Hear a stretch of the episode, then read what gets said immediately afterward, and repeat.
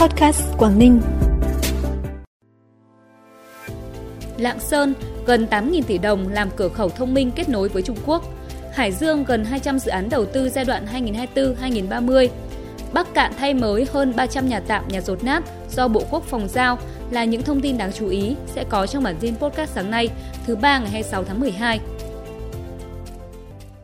Thưa quý vị và các bạn, nhằm tạo điều kiện thuận lợi cho việc kết nối giao thương với Trung Quốc, Lạng Sơn sẽ xây dựng cửa khẩu thông minh kết nối với Trung Quốc. Dự kiến từ tháng 1 năm 2026 đến hết tháng 12 năm 2028, Lạng Sơn sẽ bắt đầu triển khai thử nghiệm mô hình cửa khẩu thông minh nhằm đánh giá công nghệ và hạ tầng, trong đó sẽ áp dụng trí tuệ nhân tạo, xe tự hành không người lái, hệ thống quản lý kho có sử dụng camera thông minh. Tổng kinh phí thực hiện đề án cửa khẩu thông minh là gần 8.000 tỷ đồng. Dự án sẽ được chia làm hai giai đoạn, trong đó giai đoạn 1 kinh phí thực hiện hơn 2.400 tỷ đồng, giai đoạn 2 gần 5.500 tỷ đồng. Theo danh mục dự án thu hút đầu tư, hạn chế thu hút đầu tư và không thu hút đầu tư trên địa bàn tỉnh Hải Dương, tỉnh này sẽ kêu gọi đầu tư vào 196 dự án trong giai đoạn 2024-2030. Các dự án đầu tư vào hạ tầng khu công nghiệp, cụm công nghiệp, hạ tầng giao thông, các dự án thuộc lĩnh vực y tế, giáo dục, dạy nghề, văn hóa, thể thao. Năm 2023, tỉnh Bắc Cạn được Bộ Quốc phòng giao xóa hơn 300 nhà tạm, nhà rột nát cho các hộ gia đình chính sách, hộ nghèo có hoàn cảnh đặc biệt khó khăn về nhà ở. Kết quả đến nay, chương trình đã cơ bản hoàn thành theo kế hoạch đề ra. Mỗi căn nhà mới được hoàn thành đồng nghĩa với việc sẽ có một hộ nghèo ổn định được chỗ ở, từ đó yên tâm lao động sản xuất, vươn lên thoát nghèo, qua đó góp phần cung cấp ủy chính quyền hoàn thành các chỉ tiêu nhiệm vụ phát triển kinh tế xã hội địa phương.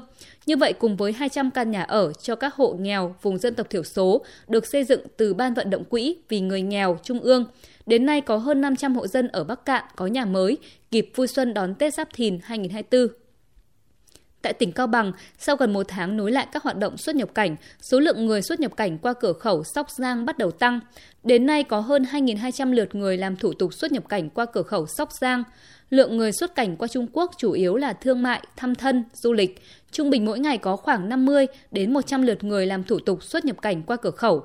Cửa khẩu Sóc Giang là cửa khẩu thứ hai tại Cao Bằng, nối lại hoạt động xuất nhập cảnh. Thời gian mở cửa thực hiện thủ tục tại cửa khẩu sẽ được triển khai từ 7 giờ đến 16 giờ 30 phút hàng ngày.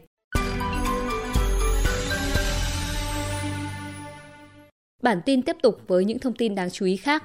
Ủy ban nhân dân tỉnh Bắc Giang vừa ban hành kế hoạch tổ chức các hoạt động hưởng ứng Ngày quyền của người tiêu dùng Việt Nam năm 2024 trên địa bàn tỉnh Bắc Giang – nhiều hoạt động hưởng ứng như tăng cường các hoạt động giám sát, kiểm tra thị trường, đẩy mạnh việc tuyên truyền phổ biến, tiếp nhận và giải quyết các khiếu nại yêu cầu của người tiêu dùng, kiên quyết xử lý nghiêm các hành vi xâm phạm quyền và lợi ích hợp pháp của người tiêu dùng. Các tổ chức xã hội phát huy vai trò đại diện và cầu nối giữa người tiêu dùng với các cơ quan nhà nước và cộng đồng doanh nghiệp – các hoạt động hưởng ứng thực hiện từ cuối năm 2023 tập trung tổ chức trong tháng 3 năm 2024, tháng cao điểm và kéo dài trong cả năm 2024 với chủ đề Thông tin minh bạch, tiêu dùng an toàn. Theo thông tin từ Công đoàn Than khoáng sản Việt Nam, chương trình Tết Thợ Mỏ năm 2024 sẽ được tổ chức tại 6 vùng, trong đó riêng tại địa bàn tỉnh Quảng Ninh sẽ tổ chức tại 3 vùng, gồm Cẩm Phả, Hạ Long, Uông Bí Đông Triều. Ba vùng còn lại là Thái Nguyên, Tây Bắc và Tây Nguyên – Chương trình Tết Thợ Mỏ năm 2024 với phương châm tất cả người lao động đều có Tết sẽ diễn ra nhiều hoạt động ý nghĩa như TKV tặng quà Tết, hỗ trợ cho 3.000 lao động với mức chi tiền mặt 2 triệu đồng một người và túi quà 500.000 đồng một túi.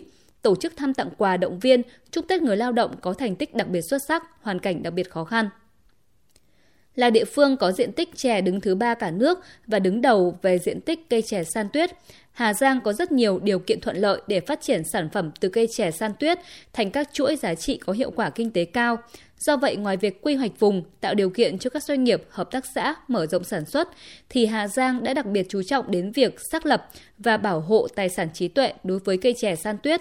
Đến nay, ngoài chỉ dẫn địa lý cho sản phẩm chè san tuyết, Hà Giang còn xây dựng nhãn hiệu chứng nhận cho sản phẩm chè san tuyết Hoàng Su Phì. Táo muối Bàng La, Hải Phòng đang vào mùa thu hoạch. Đây là thứ quả đặc sản được người dân Hải Phòng và các tỉnh lân cận săn đón vào mỗi dịp giáp Tết. Trong vụ táo Tết Nguyên đán Giáp Thìn 2024, táo muối Bàng La được mùa, ước thu khoảng 3.000 tấn.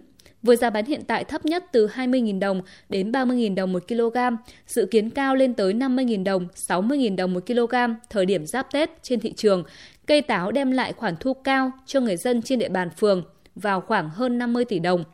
Theo lãnh đạo phường Bàng La, quận Đồ Sơn, hiện nay trên địa bàn phường có hơn 120 ha trồng táo muối. Thứ quả đặc sản được người dân ưa chuộng khiến các hộ dân trên địa bàn phường từng bước chuyển đổi sang trồng táo muối. Cả phường có hơn 2.500 hộ thì đến nay đã có hơn 1.000 hộ trồng táo muối. Phần cuối bản tin là thông tin thời tiết. Thưa quý vị và các bạn, trung tâm của khối không khí lạnh đang suy yếu dần. Tuy nhiên, do nằm gọn trong khối không khí lạnh lục địa, nên các tỉnh miền Bắc nền nhiệt độ trung bình ngày vẫn ở ngưỡng từ 15 đến 16 độ, sấp xỉ ngưỡng rét đậm. Đặc biệt vùng núi cao, trời rét hại với nhiệt độ trung bình ngày nhiều nơi vẫn ở dưới 13 độ, cùng nhiệt độ thấp nhất chỉ từ 3 đến 5 độ. Trong ngày hôm nay ở Bắc Bộ trời tiếp tục có rét, có nơi rét đậm, vùng núi Bắc Bộ trời rét đậm rét hại. Nhiệt độ thấp nhất về đêm và sáng sớm toàn vùng phổ biến từ 12 đến 15 độ. Riêng khu vực vùng núi phổ biến từ 7 đến 10 độ. Vùng núi cao có nơi dưới 3 độ. Ban ngày chỉ có nắng và khô nên nhiệt độ trưa và đầu giờ chiều tăng, giao động từ 18 đến 21 độ. Lúc này khi người dân lưu thông ngoài trời sẽ cảm giác chỉ còn lạnh. Thông tin thời tiết cũng đã khép lại bản tin podcast sáng nay. Trân trọng cảm ơn quý vị và các bạn đã dành thời gian quan tâm. Xin kính chào và hẹn gặp lại.